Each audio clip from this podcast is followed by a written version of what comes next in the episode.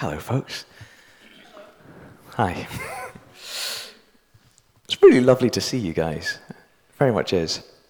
Good. Well, a good morning from me. And hi, guys. I'm pleasantly surprised to still see some students. It's lovely to be with you in a core church time. For those of you who don't know, we have what we call our core church, which is our all year round residents, the core of the church who make up Kingdom Vineyard and are the pillars all year round, and more church, which is those who aren't with us all year round, but when you're with us, you swell our ranks and allow us to do more things. So I'm actually delighted to see some more church faces, but really pleased to be stepping into to a season of core church with you guys. I have something to say to you, core church, this morning. You'll be pleased to hear. Be pretty boring otherwise, wouldn't it? Some would say anyway. Good. This morning's passage was due to be John chapter 16, verses 16 to 33, but instead I'm going to nod only to one or two verses in it, because I want to give most of our time this morning to some things that I consider really important for Kingdom Vineyard at the moment, and there will be plenty of Bible coming later on too. The John passage we were meant to be digging into is the end of what's sometimes called the farewell discourse. Jesus' last words to his disciples before his famous prayer for his people in John 17. That's going to be excellent. Jeremy's going to unpack it for us splendidly next week.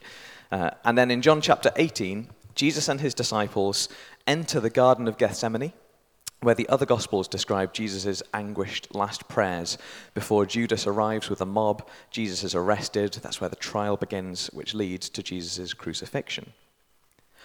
So with that on the horizon, and Jesus knowing what's immediately coming, the passage for today, John 16, verses 16 to 36, are Jesus' last words of comfort, encouragement, and teaching to his precious disciples to prepare them for the very painful roller coaster ride to come.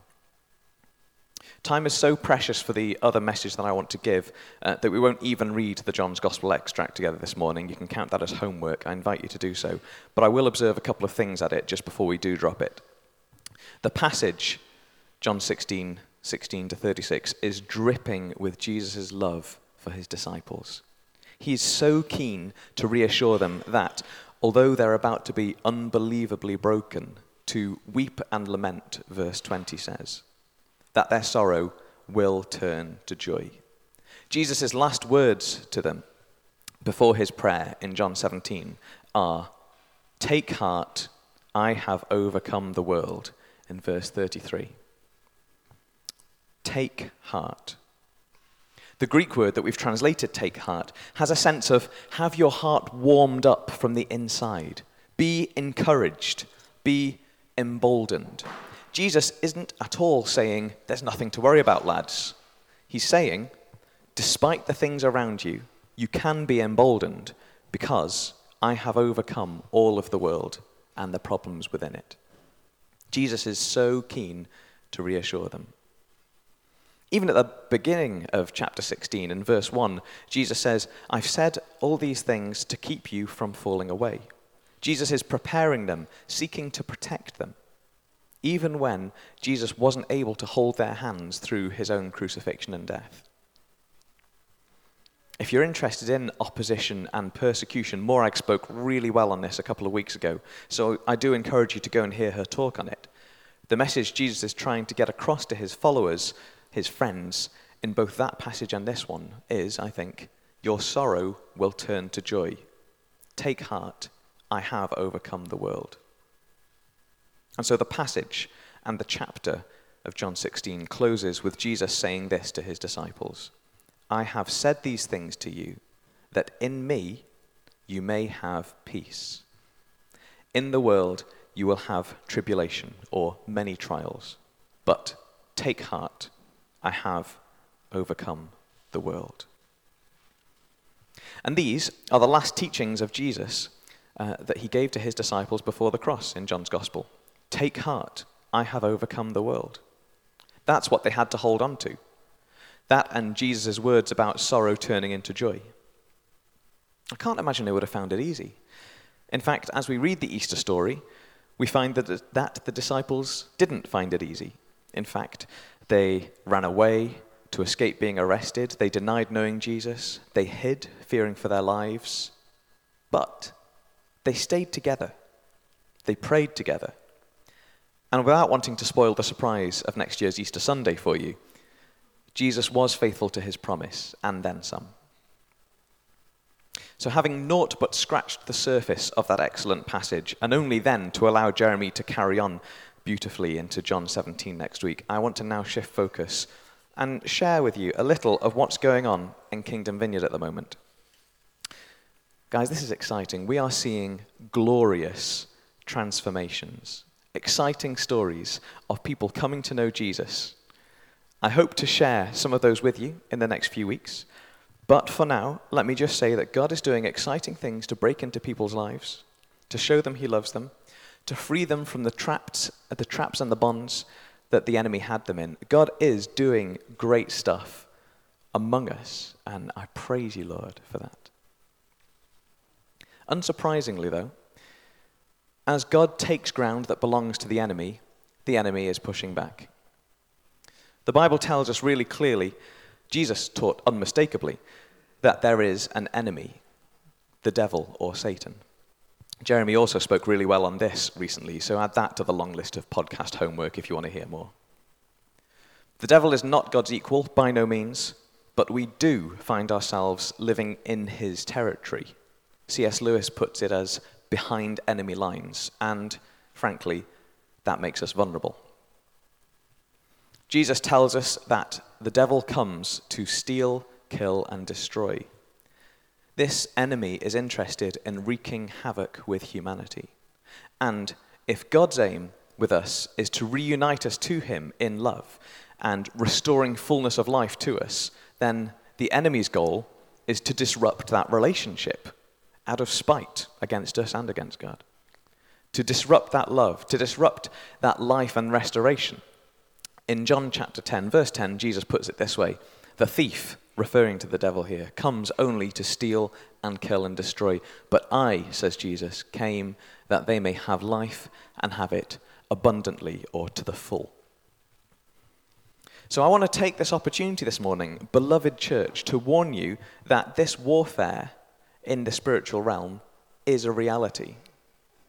I mentioned a few weeks ago, not on the podcast, which you might remember if you were here, that amongst the miracles of God, meeting people and filling them with his Holy Spirit, setting them free of captivity, amongst these miracles of healing, maybe even because of these miracles of healing and this setting people free, we're starting to see what I think is pushback against the church and people in it, attempts to distract and to destroy members of our church.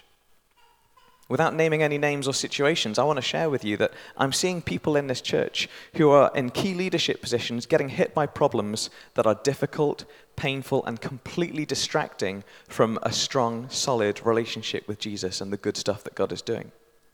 I'm seeing people in this church going through some really, really hard times where it might even be easy to wonder where God is in all of it.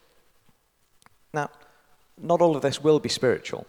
I don't suggest that every time something goes wrong, we shout, the devil did it.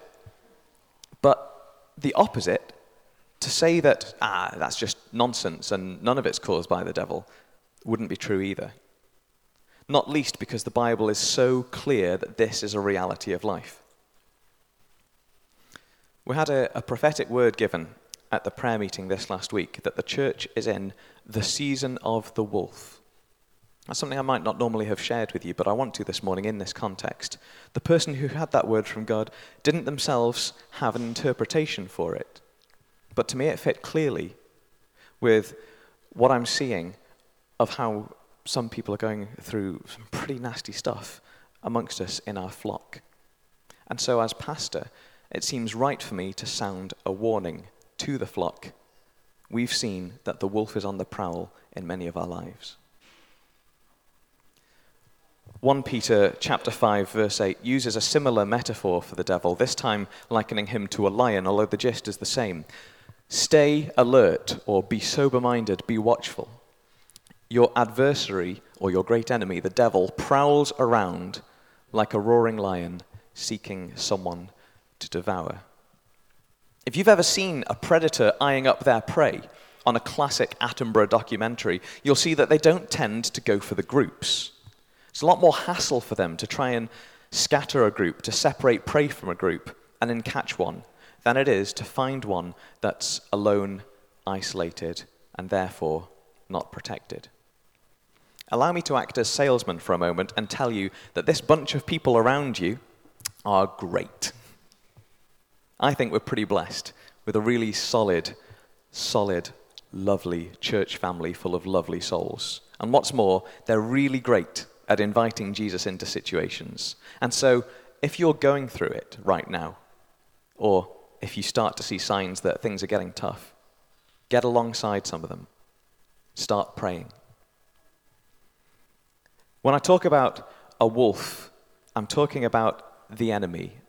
Just to clear this up, I'm not suggesting that there's a person amongst us to be wary of. Far from it. I'm talking about a negative force from outside. I'm talking about the enemy that the Bible talks about. So don't go looking over your shoulder around here, except to look for someone lovely to pray with, because this room's full of them. If we truly are sheep, and the devil really is like a wolf, then we need the safety of the flock looking out for each other, providing a solid wall that makes us harder to attack. That, and we need the shepherd. When the enemy rises up to come against us, we need to make sure that we are as well protected, as well focused as we can possibly be. Jesus describes himself as the Good Shepherd, the unfailing, immovable, powerfully protecting, self-sacrificing shepherd.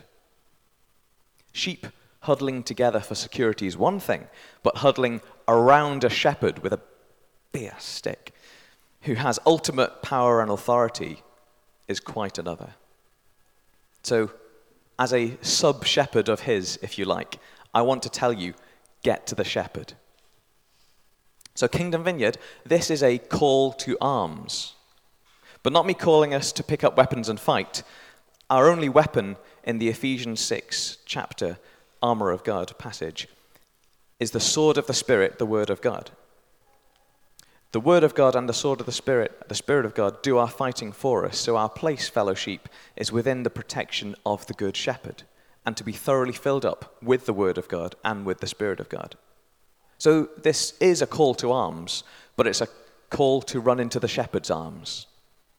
For God is our protector, as well as being the one who loves us like no other.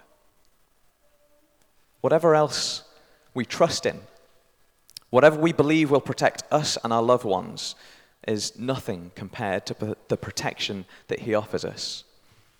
Even if you had a personal army protecting your house, your personal relationships were filtered through an anti-argument filter to make sure that you never fell out with anyone again. Your job was super secured with a triple lock. I would tell you that you need Jesus. I don't fully trust anything else. Psalm 20, verses 7 and 8 says, "Some trust in chariots and some in horses, but we trust in the name of the Lord our God. Those things, they collapse and fall, but we rise and stand upright." Gentlemen and ladies, friends of Kingdom Vineyard, we need to be spending quality time with God. On your own throughout your day, in groups several times a week, huddle up to the Good Shepherd, cuddle up to the Good Shepherd. Invite him into our lives afresh. The other thing we need to do is to make sure that our relationship with Jesus has no obstacles in it. No little corners of darkness that the enemy can use as permission to interfere in your life. Jesus' gospel, the message he preached was, "Repent, the kingdom of heaven," or the kingdom of God, is at hand. Amen, the kingdom of God is at hand. Right here, we can reach out and touch him. Come, Holy Spirit, we pray. And God is so good that he answers us. You might have noticed his presence when we worship. But that means that we need to repent. We do need to turn away from the things in our lives that pull us away from God, even perhaps from apathy or from hesitation in our relationship with him. So, friends, for your well-being, again, I ask, would you repent? for the kingdom of heaven is at hand. And I want us to be utterly filled with the presence of God, filled with the presence and power of the shepherd in each of us as we cuddle up as close to him as we possibly can. I want us to take our sin seriously because it threatens our safety. It's that sneaky, secret, sideways sin in our lives that pulls us away from the flock, that leaves our sides exposed, leaves our flanks outside the protection of Jesus, and therefore leaves us vulnerable to the wolf. And I don't want any of it. Get it right with God, and then let's get right into God. James puts it powerfully in chapter 4, verses 7 to 8 of his book, and gives us the spiritual protection consequences of lives lived purely in line with God. Starting at verse 6, God gives more grace. That's why it says, God opposes the proud but gives grace to the humble. Submit yourselves, therefore, to God. Resist the devil, and he will flee from you. Come close to God, draw near to him, and he will draw near to you. Cleanse your hands, you sinners. Purify your hearts, those of you who are double-minded. Be wretched, or let there be tears for what you've done, and weep. Let your laughter be turned to mourning and your joy to gloom. Humble yourselves before the Lord, and he will exalt you. James is taking sin really seriously. Resist the devil, and he will flee from you. If we resist this enemy's temptation, even resist his lies and his trickery, and if instead we cry, Jesus, come save me, fill me, draw me into you, then the enemy will have no choice but to move on from us, or better, to flee from Jesus' presence as Jesus fills our lives. But there's no room for half measures. We need to be wholly given to Jesus. Jesus needs to be Lord and Master of our hearts and lives. Otherwise, the enemy will retain his permission to act in our lives. That's why the repent bit is so truly important. And that's why verse 6 tells us to come to Jesus with absolute humility. Lord, I am sorry for my sin. I'm sorry for all of the sneaky, double-minded stuff that I try and bolt into life alongside calling myself one of yours. I give you all that I am. Use me how you want to, Lord, and let nothing that I think of myself be an obstacle to you being solely and completely in charge of all that I have and all that I am. He loves you, you know. God isn't just a brutal military dictator. It's not that we have to submit to him because he's the boss. He's the Father who handcrafted you. And despite the serious spiritual danger that we find ourselves in this world, he came in after us to offer us the full restoration to his original intimate design for us. In 1 Peter chapter 5, Peter quotes that same opposing the proud verse, which is from Proverbs 3:34, if you're interested. Where are we at? Clothe yourselves, all of you, with humility to one another, for God opposes the proud, but gives grace to the humble. Humble yourselves, therefore, under the mighty hand of God, so that, at the proper time, he may exalt you.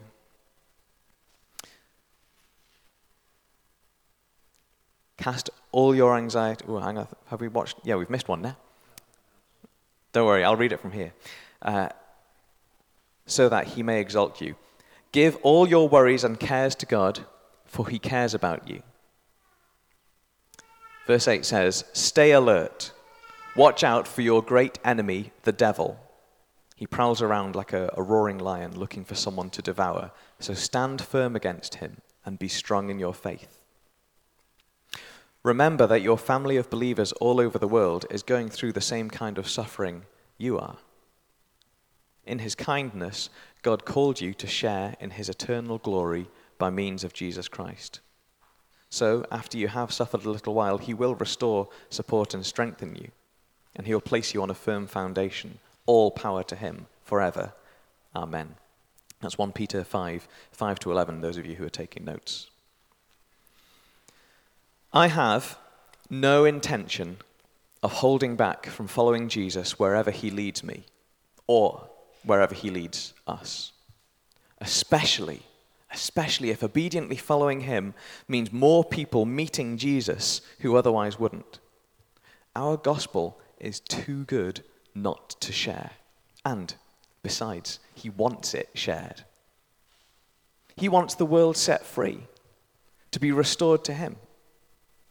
And he's done the hard work. Spiritually, we're covered by the cross if we accept it and choose his protection. We are gifted through the cross and resurrection a relationship with Father God that is beyond our wildest dreams. And so, dear brothers and sisters, we can boldly enter heaven's most holy place because of the blood of Jesus. By his death, Jesus opened a new and life-giving way through the curtain into the most holy place. And since we have a great high priest who rules over God's house, let us go right into the presence of God with sincere hearts, fully trusting him. For our guilty consciences have been sprinkled with Christ's blood to make us clean, and our bodies have been washed with pure water. So let us hold tightly, without wavering, to the hope we affirm, for God can be trusted to keep his promise. Let us think of ways to motivate each other to acts of love and good work, and let us not neglect our meeting together, as some people do, but encourage one another, especially now that the day of his return is drawing near. Hebrews 10:19 to 25 might just have been the sermon today. It's beautiful and absolutely right for what I want to say today. So I have three practical applications that I want to leave you with from the last three verses of that passage. Verse 23, let us hold fast to the confession of our hope without wavering, for he who promised is faithful. He is good, and he is for us, and he is faithful. And sometimes we need to remember that, to stop amidst everything else going on in our lives and give him focus, to hold tightly to him. And sometimes we need to help each other to remember that, to help out our fellow sheep by saying, hey, you look confused. Jesus is that way. Let's go back to the shepherd. This also means worshipping with our whole selves. Let me encourage you that Sundays are not enough, that I think each of us needs to be in a home group. We have 2 core church home groups at the moment, soon to be 3. So get into one of them. And also that giving, tithing, is an important part of each of our personal relationships with God. Yes, it allows the church to do what we do, but actually it's an important part of each of our relationships with God. Let there be no division among us which says, this part of me belongs to Jesus, but not this part. Let us hold tightly to Jesus with all of ourselves for our protection from the enemy and for the joy of being that close to Jesus. So verse 24, let us think of ways to motivate one another to acts of love and good works. Let us consider how to stir up one another to love and good works. 2 different versions of the ESV making this morning really fun. Thanks, Phil. We need each other. More so when we're under threat than at any other time. Let us be looking out for each other, praying for each other, and indeed encouraging each other to be serving God, making our lives and our energies justify and flesh out our claim that we belong to him. Verse 25 then. Let us not neglect our meeting together as some people do.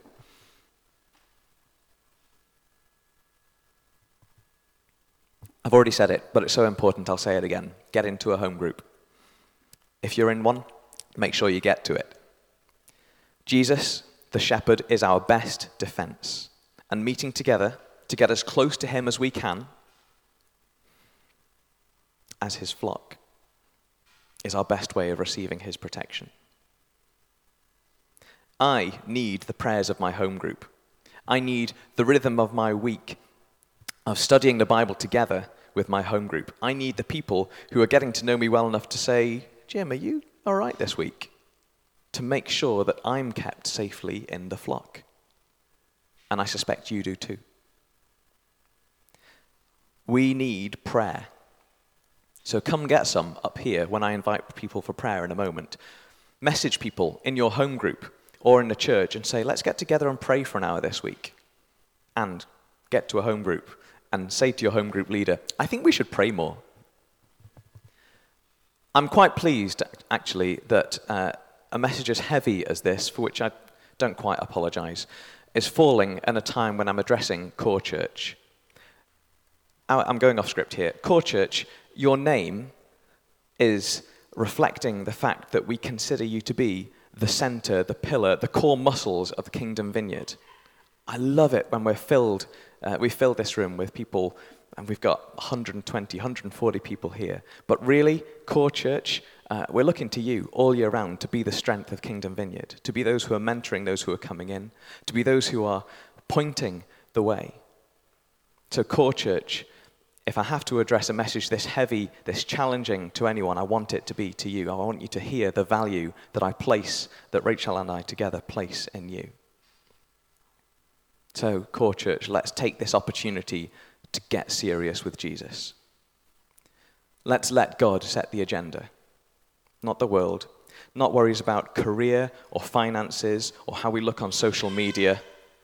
Let's count important the things that God values. This is a call to arms, a call to the open arms of the shepherd who wants to give you his love and protection. This is a heavy message, and yet I want to be honest with you. I want to point out that there is a danger at the moment, and as your pastor and as your friend, I want to see all of us together, not just safe, but flourishing in Jesus. Or, in other words, to quote John 16:33, this morning I have said these things to you so that in Jesus you may have peace.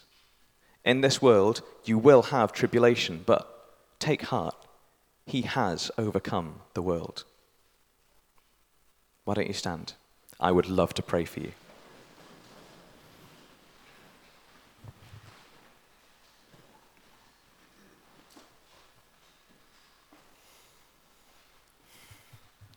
So this morning, if you feel the need for protection in your life, for spiritual protection, then come forward for prayer.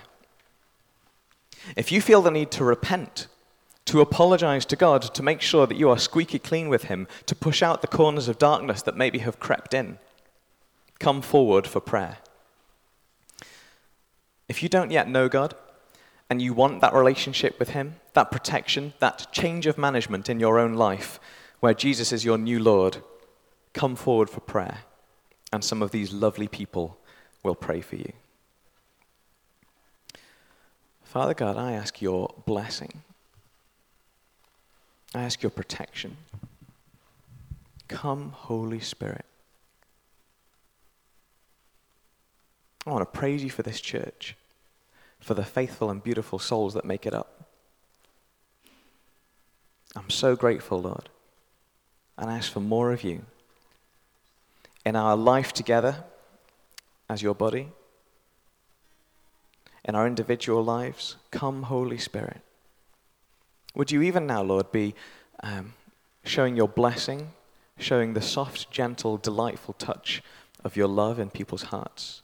Would you be even now bringing conviction?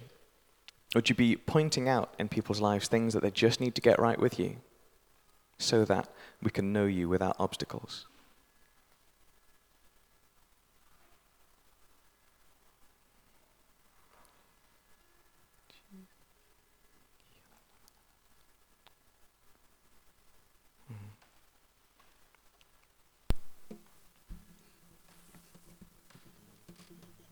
More of you, Lord.